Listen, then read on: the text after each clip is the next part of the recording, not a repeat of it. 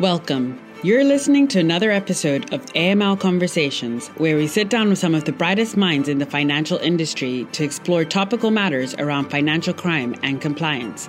We hope you enjoy this discussion and please be sure to subscribe for more. Hi, John. Hi, John. How are you doing today? I'm doing well. Yourself? I'm good, good. Thanks for taking some time with me. Um, we've talked a, quite a bit offline, and um, uh, you've just uh, edited and also co-authored uh, a book that is so relevant to our community, countering the financing of terrorism, law and policy that just came out through the American Bar Association. And what I wanted to do is ask you a, a few questions, uh, get your take on some of the things that you covered, but also get your thoughts about where we are today in terms of the AML infrastructure, because as we both know, it's uh, potentially can change pretty dramatically given the passage of the Anti Money Laundering Act of uh, uh, that was signed in January 2021, but also with all the changes that now include non-traditional financial institutions, all these uh, various products and crypto and all of that. But your focus specifically with the authors that you put together was on uh, terrorist financing, which, as we know, certainly since 9 11 has been a uh, both a priority and a focal point for both the private and public sector. So, what um, what got you interested in putting this together? Talk, walk, walk us through the process that, that resulted in this in this excellent uh, uh, publication that you've just uh, released.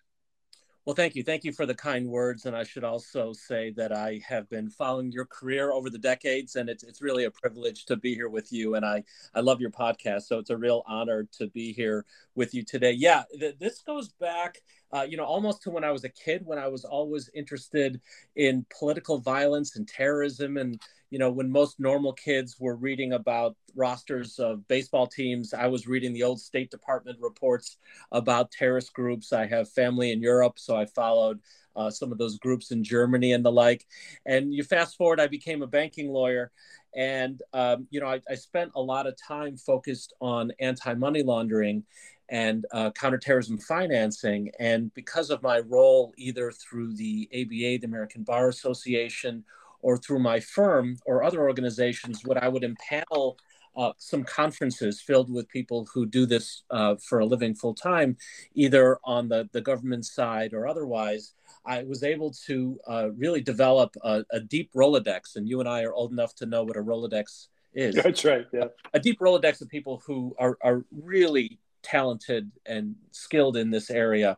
And what we did at one point, I teach as an adjunct professor at Chicago Kent College of Law, where I teach classes on banking and national security law and even Holocaust and the law. And what we did is we did a one day event uh, at which we did all the various aspects of counterterrorism financing. And by that, I mean how you designate them and how you sue them if you need to sue them and what the military can do about it, what the intelligence community can do, FinCEN, OFAC, and uh, just about everything that your listeners are, are very well familiar with. We did a full day conference on it. And at the end of our conference, we looked at ourselves and said, you know, there there isn't a great treatise on the subject. There, there's right. plenty things about the typologies on terrorism. There's plenty of good things on national security law, but there isn't something that that focuses specifically on countering the financing of terrorism. And so what I did basically, I conducted the orchestra. I brought everyone together to say, let's do this. And this was three years ago. And a lot's changed, as you know, and your listeners know, in three years with respect to terrorism and financing terrorism, right? I mean, ISIS came and went and came back.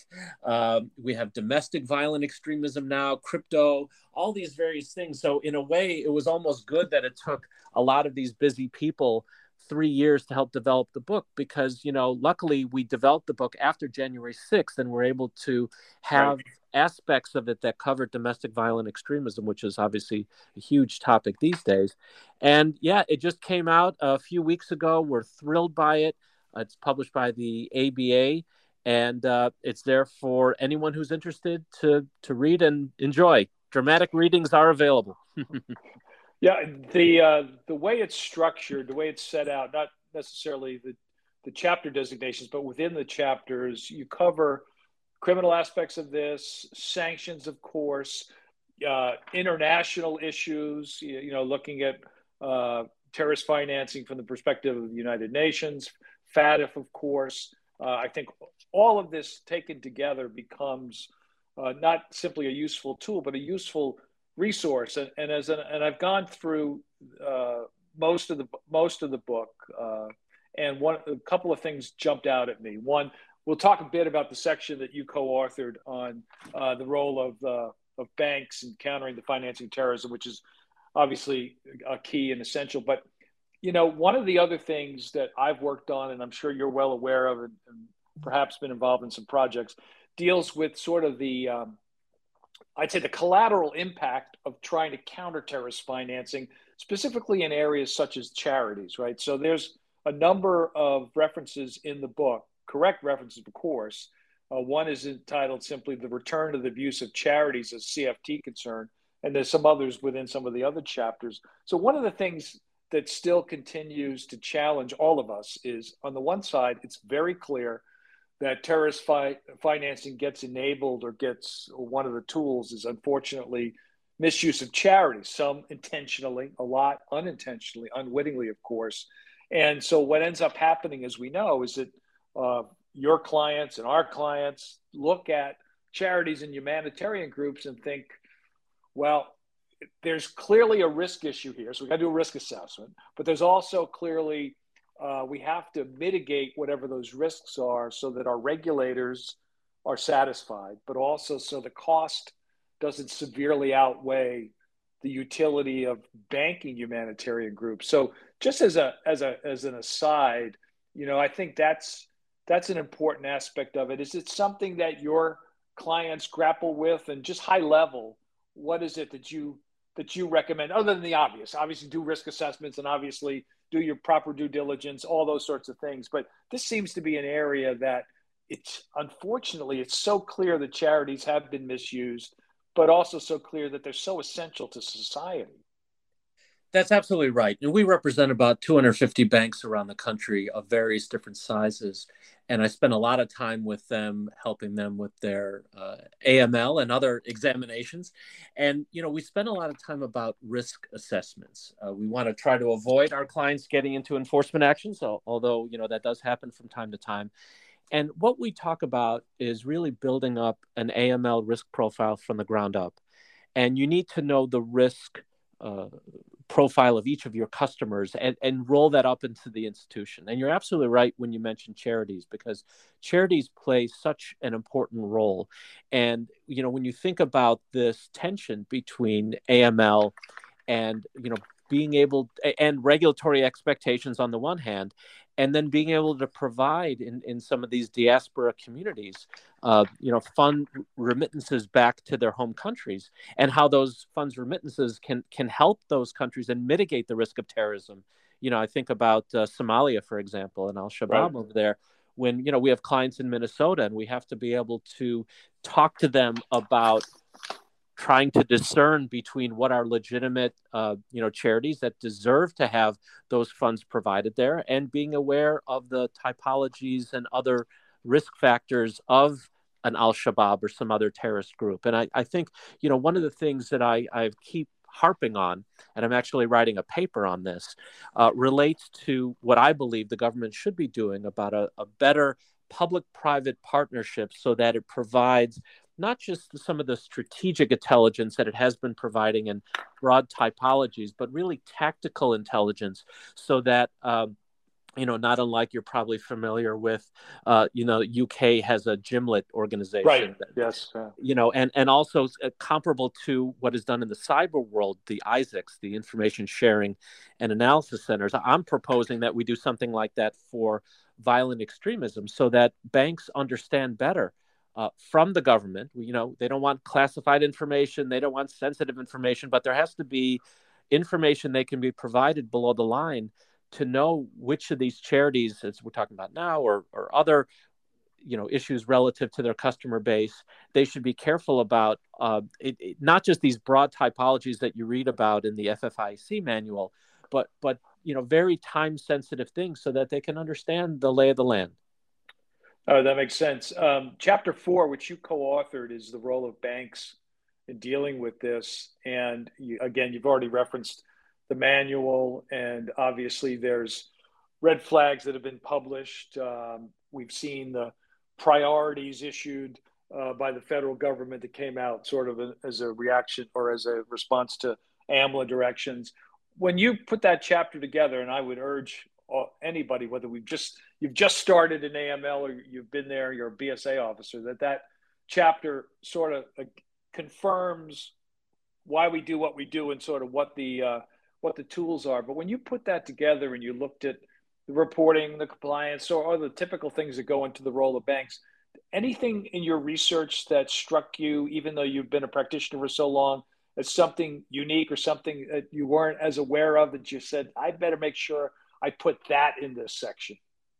Yeah, we wanted to make sure that, you know, don't forget this book is for so many different audiences. So we may have yep. some people who are government officials who have never touched a bank, but they're very much into terrorism. And you know, there may be some people who are BSA officers who could have written the chapter better than I could.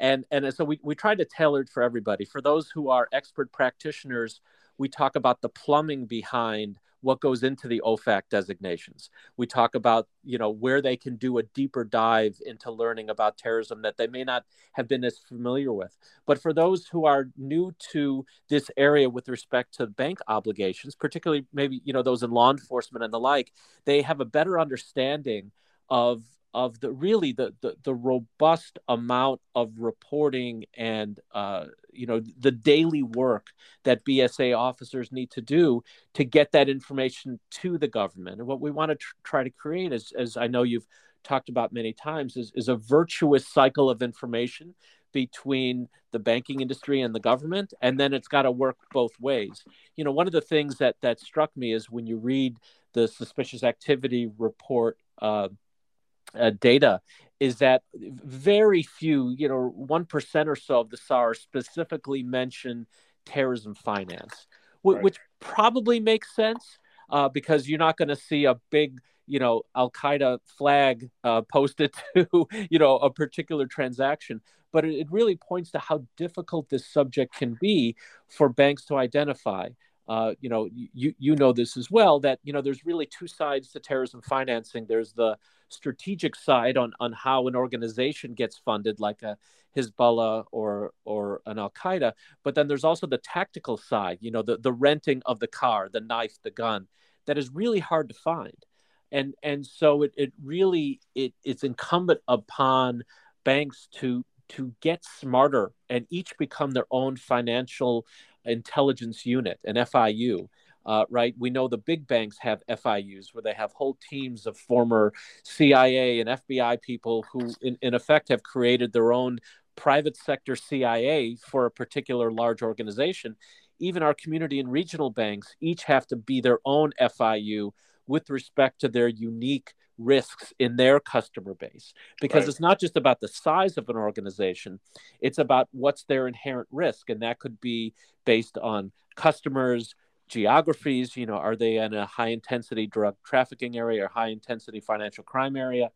Um, and there's so much that goes into it and that's why really bsa officers ne- need to have a, a good understanding of what's going around in their community around the country and around the world that makes so much sense. And I know our uh, colleague, um, Rick Small, who uh, is a Truist, always talks about you got to give me more information because, as you say in the tail end of your chapter on the role of banks, it didn't cost that much to for the 9/11 hijackers to do what they did, and certainly since then, even less amount of money for lone wolves, using of simple credit cards. So, the having information, not just typologies, but some solid information from our law enforcement partners. And while we do have 314 and there are some abilities to share, it's not as robust as it should be.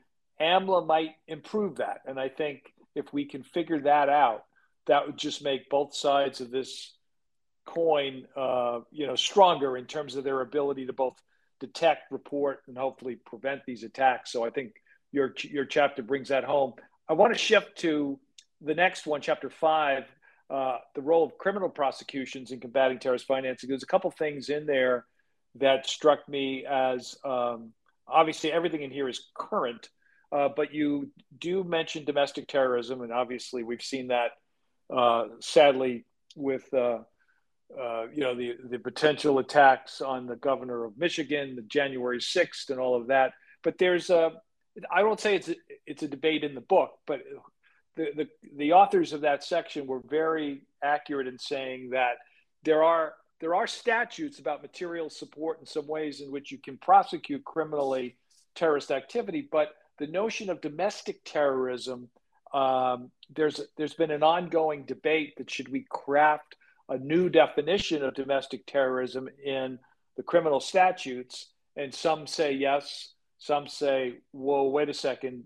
The nuance here is uh, it could be used against, and I'm generalizing here, First Amendment activity versus you know violent activity, obviously. So, uh, um, but I did I did see that in the section, and obviously that's going to continue to play out. I don't think there's anything that has, as they say, legislative legs right now that's going to pass.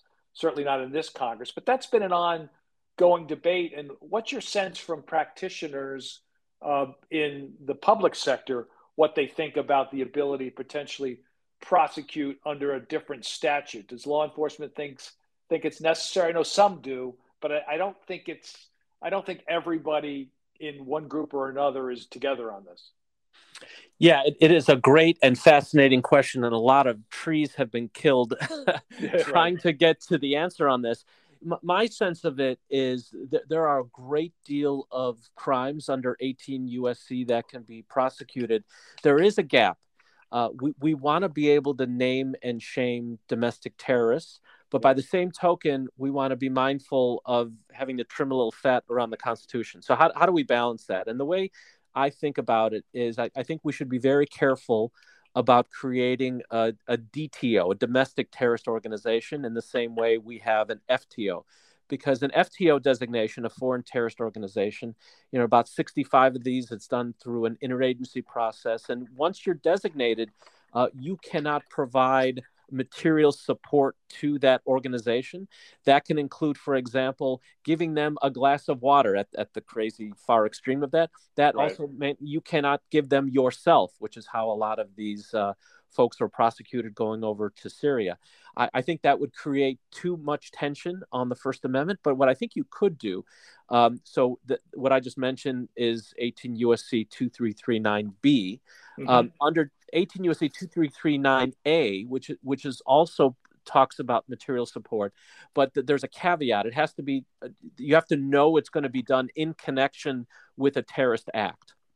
So the distinction I'm making is uh, the 2339B, which says even if you don't think it's going to be for a terrorist act, if you provide it to a terrorist organization, you can be charged with a crime. I think that goes too far under domestic laws. But if you commit a crime and you know it is meant for uh, you know a terroristic intent and that's typically you want to bend the will of the government or influence you know society scare society as a whole. I, I think that there is a name and shame element of that that is a gap in the law and i think we'd want to have a way in which um, for those you know probably a narrow sliver of incidents where there is a crime committed and the purpose is to change society as a result, um, that we should be able to designate that in, in some way, shape, or form. Because otherwise, you have situations like a, a recent prosecution of a Coast Guard lieutenant where he was found with a, a large amount of arms, and, and the thought was he was going to create. Uh, you know, sort of a mass casualty event, they could charge him with certain, you know, gun offenses and, and the like, but we're not able to charge him as a as a domestic terrorist per se. Right. And I think I think having something akin to the uh, 2339A uh, framework for domestic terrorists could be something that would not run afoul of the Constitution, but would narrow that gap in terms of being able to call it like it is what it is with respect to domestic terrorism. No, that sounds uh, uh not only insightful, very practical, and um, as is as I continue to say, as is the book. The next chapter, uh, private litigation against terrorist financing. I did do years ago, and but the case went on for a decade. I did expert witness work in a case where a bank was being uh, uh, basically challenged for not reporting activity that turned into terrorist attacks, but it was prior to 9 11. So, you know, people don't remember this that haven't been around as long as we have. The prior to 9 11, uh, well, terror is terrorist activities clearly happened. There really wasn't any expectations on the part of the regulators or law enforcement that the financial sector, you know, unless things were patently obvious, would have obligations to detect reports. So, um, the, while there is an Anti-Terrorism Act of 1990, you know, it, it was real. It was a different world, and that's changed. And obviously, we've seen a lot of um, guidance documents from law enforcement. We've seen the regulators in the manual talk about terrorist financing, and certainly it's part of the suspicious activity report. But I think the chapter goes into uh, areas in which institutions could be sued, uh, where litigation could occur, and I, th- I always think that's a use. It's like looking at an enforcement action, right? Look at an enforcement action, and your institution might be decidedly different than the multinational that got uh, fined or C and D. But you can look at the themes in there, and I think similarly to this chapter, you look at the uh, the federal legislation, and um, you can sort of figure out, maybe do a gap analysis. Hey, you know, if there were to be a use of this statute against our institution, what would be the defenses? You know, it, what sort of uh, corporate culture we have, what sort of resources, training. So, really like the fact that you added a private litigation section in this book because it sort of fills out. You've looked at the criminal side, you've looked at the role of banks, obviously, you've looked at designations, sanctions, but this is something that doesn't always get uh, uh, identified. And uh, so I think this is this is clearly not simply useful, but it adds to the value proposition that I see in this book of all all various tools to be as up to date as you can be as an as a practitioner, whether you're advising a client or you are the institution to deal with this. So I really think having you folks add that chapter has been extremely valuable. Yeah, and I would agree. So let's start with the enforcement action discussion. I, I, agree with you 100%. And I tell all my clients that they should read all enforcement actions, even if it's not your regulator, even if it's not an institution like yours, because it really is signaling by, you know, usually the prudential regulators or FinCEN or OFAC where they let institutions know here are the expectations. And so I, I, know I read them all, and I encourage our clients to do the same.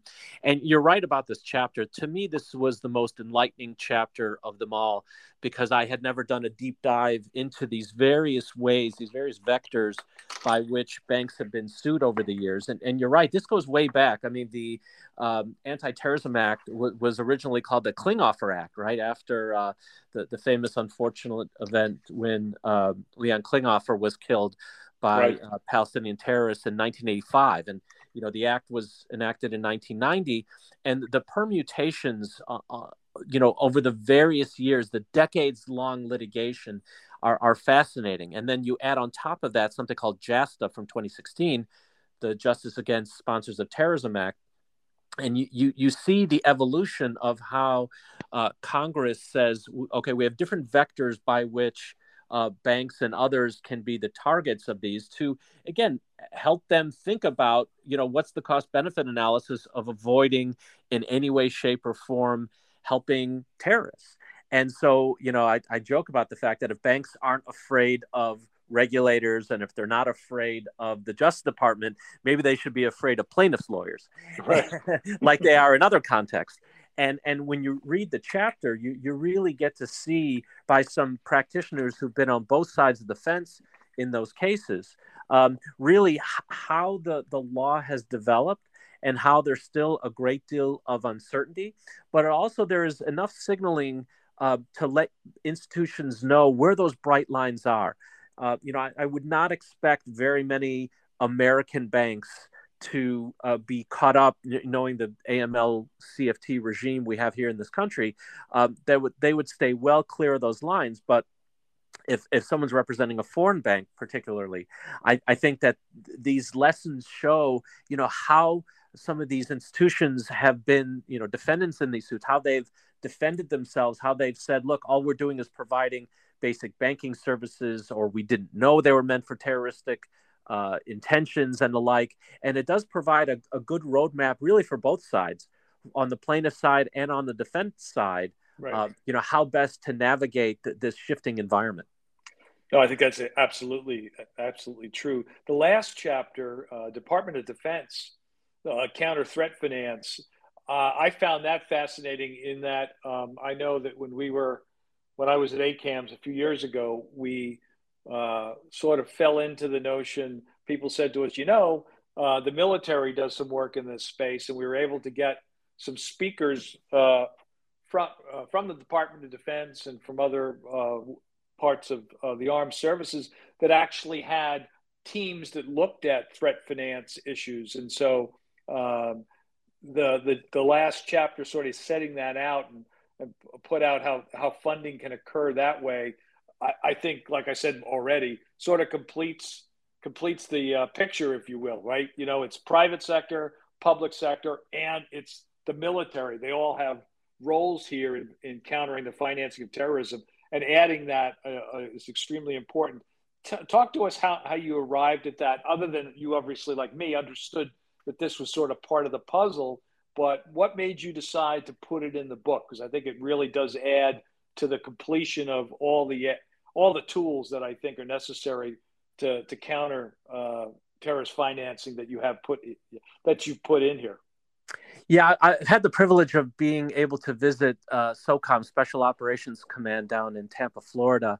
Yep. Uh, they have a counter threat finance unit, and they hold conferences from time to time. And I, I've been there, uh, and and I've sat in, I've soaked in the the knowledge created uh, n- not just from the SOCOM folks, but they really convened folks both from the public and the private sector and, and talked about what it is that they do and how the private sector again can create that virtuous loop in terms of you know even the SARs that banks file ultimately get to them as well and help them do their job.